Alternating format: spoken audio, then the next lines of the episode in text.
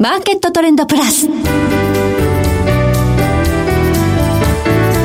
の番組は日本取引所グループ大阪取引所の提供でお送りします。皆さんご機嫌いかがでしょうか？大橋ひろ子ですコモディティ日経平均先物などデリバティブ取引の最前線の情報をピックアップ。今日は三菱 UFJ リサーチコンサルティング主任研究員芥田智光さんをスタジオにお迎えしております。芥田さんこんにちは。こんにちは。よろしくお願いします。お願いいたします。さて芥田さんこの2022年もあとね10、11、12と3か月なりました、はいはい今年ほどそのコモディティ価格がなんかこう大きく動いたダイナミズムを感じる年はなかったかと思うんですが、はい、振り返っていかがですか？そうですね。まあ年初はコロナ禍がまあようやく回復に向かうということでコモディティ全般強含んでいる兆しもあったかなというところだったんですけれども、まあ、その後ロシアがウクライナに侵攻しまして、はい。はい、まあ天然ガス原油石炭ニッケルアルミパラジウムあるいは小麦とうもろこしと、まあ、軒並み史上最高値方針だったり、付近まで上がったりということで、はい、あの非常にボラタイルでしたね。そうですねで、このところはやはりその世界のインフレが問題になりまして、アメリカの急ピッチな引き締めが、はい、えー、ちょっとこのコモディティ市況もかなり大きくこう下落をもたらす結果になってますね。そうですね。うん、まあ、アメリカガソリン価格が気になると言われてまして、まあ、5ドル超をつけるような状態、1ガロンあたりですね、はい、5ドル超のつけるような状態から、まあ、足元は3ドル台に下がってくるという感じになってまして、まあ、一服したのかなという感じも出てきてましたけどね。はい。ただ、エネルギーに関しましては、ここからあの冬がやってきますので、はい、まあ、ここを含めて、ここから先の価格動向、どのようなところを押さえておけばいいのか、はい、今日はじっくりとお話伺っていきたいと思います。はい、今日もどうぞよろしくお願いいたします。その前に今日の主な指標をお伝えしておきましょう。今日大引けの日経平均株価です。714円86銭安、26,401円25銭で取引を終了しました。えそして今、来週の日経平均先物夜間取引スタートしています。現在、26,440円で動いています。日経平均ボラティリティインデックスは25.97でした。そしてコモディティ、東京プラッツドバイ原油先物、中心現月23年3月切りは、日中取引の終値で1480円高76,470円でした。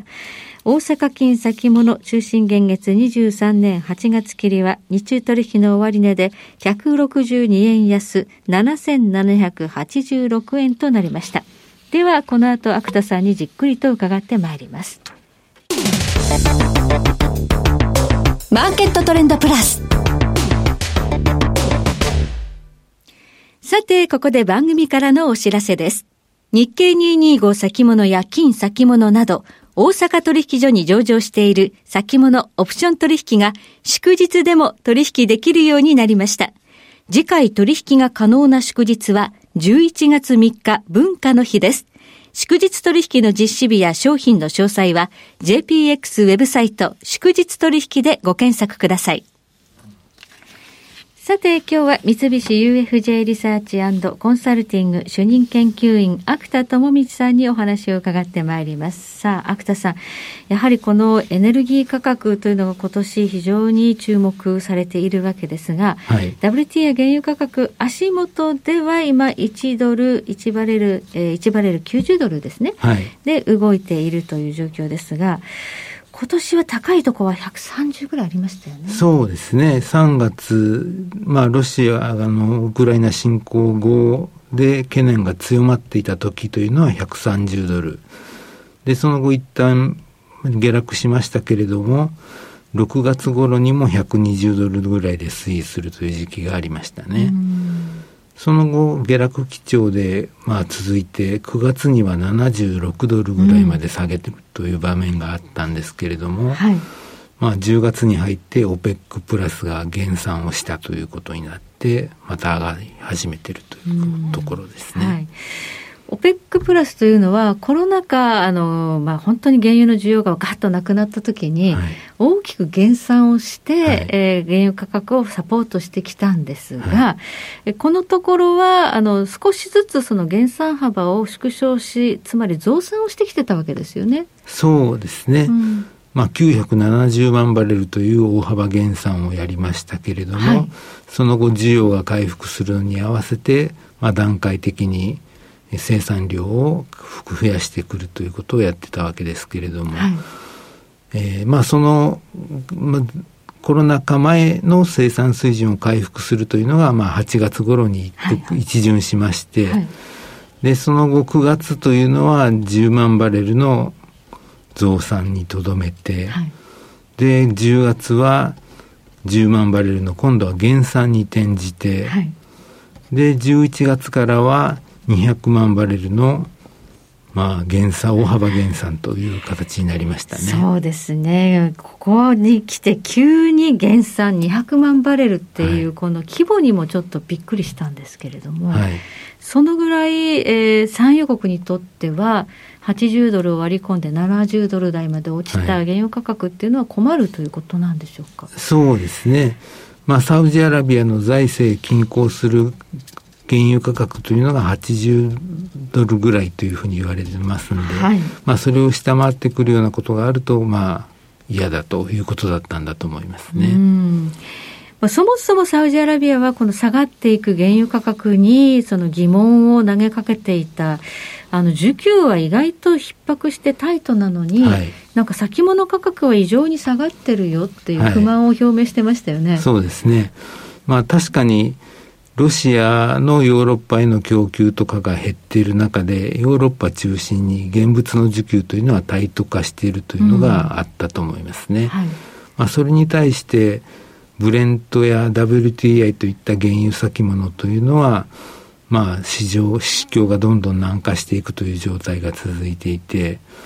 えー、まあ、先物の取り組みなんか見ると、縦玉がどんどん減ってきてますんで、うん、まあ、投機家の先物、原油先物市場に対する関心というのが少しずつ薄らいでいってたということがあったんだと思いますね。うん、はい。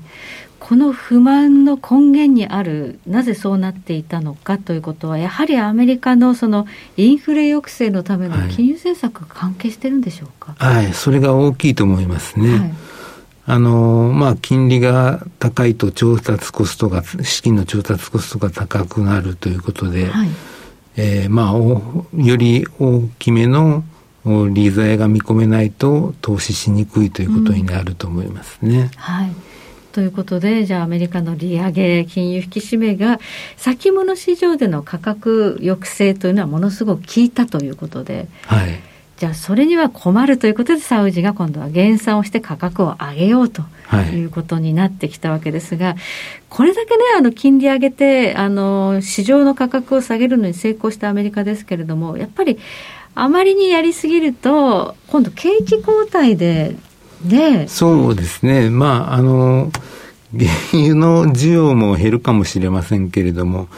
まあ、それ以上に経済全体、まあ、いわゆる景気が減速してしまうということが起こりうるという状況でしょうかね。うんはい、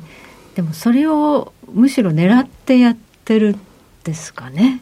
まあそこまで狙ってるかどうか分かりませんが、はい、まあそうなるとアメリカの石油業界も、うん、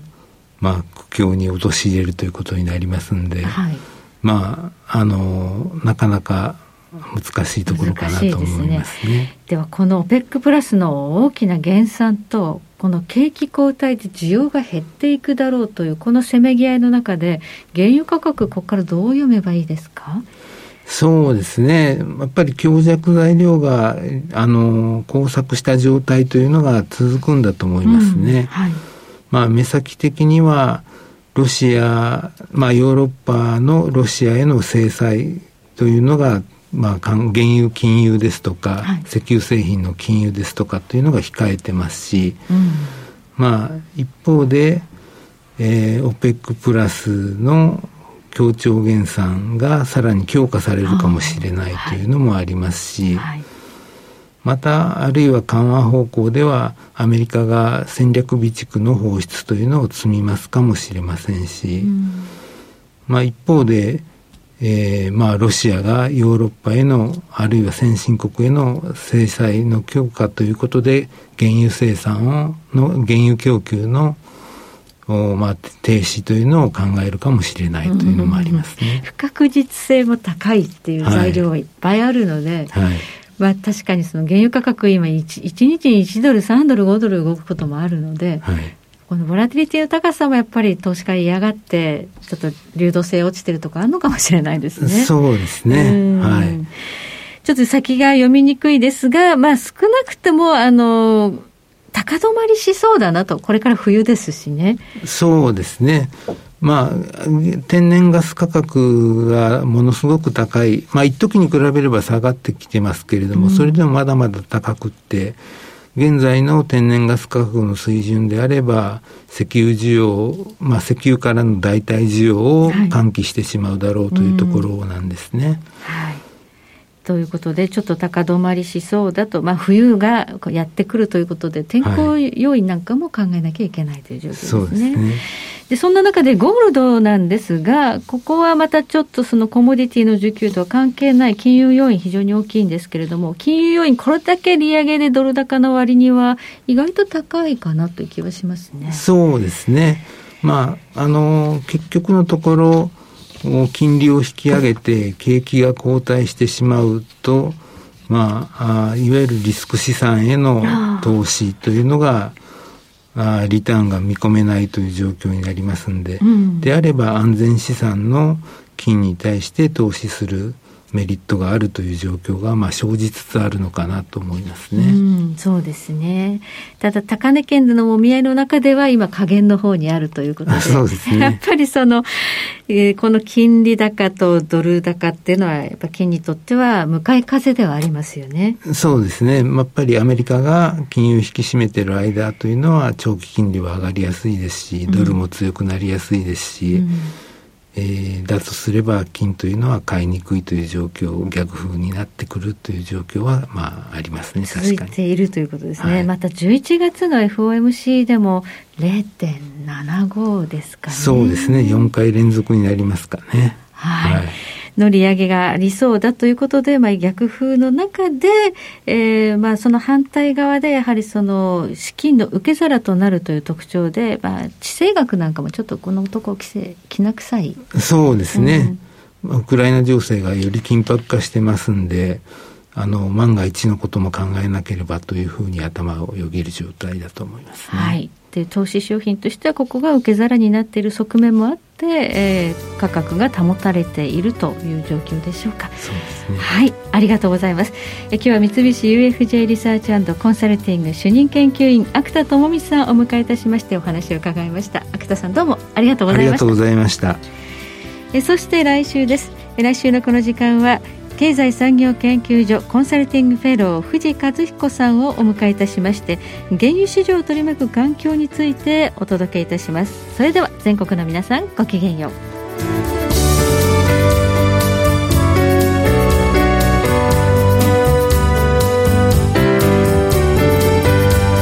この番組は日本取引所グループ大阪取引所の提供でお送りしました。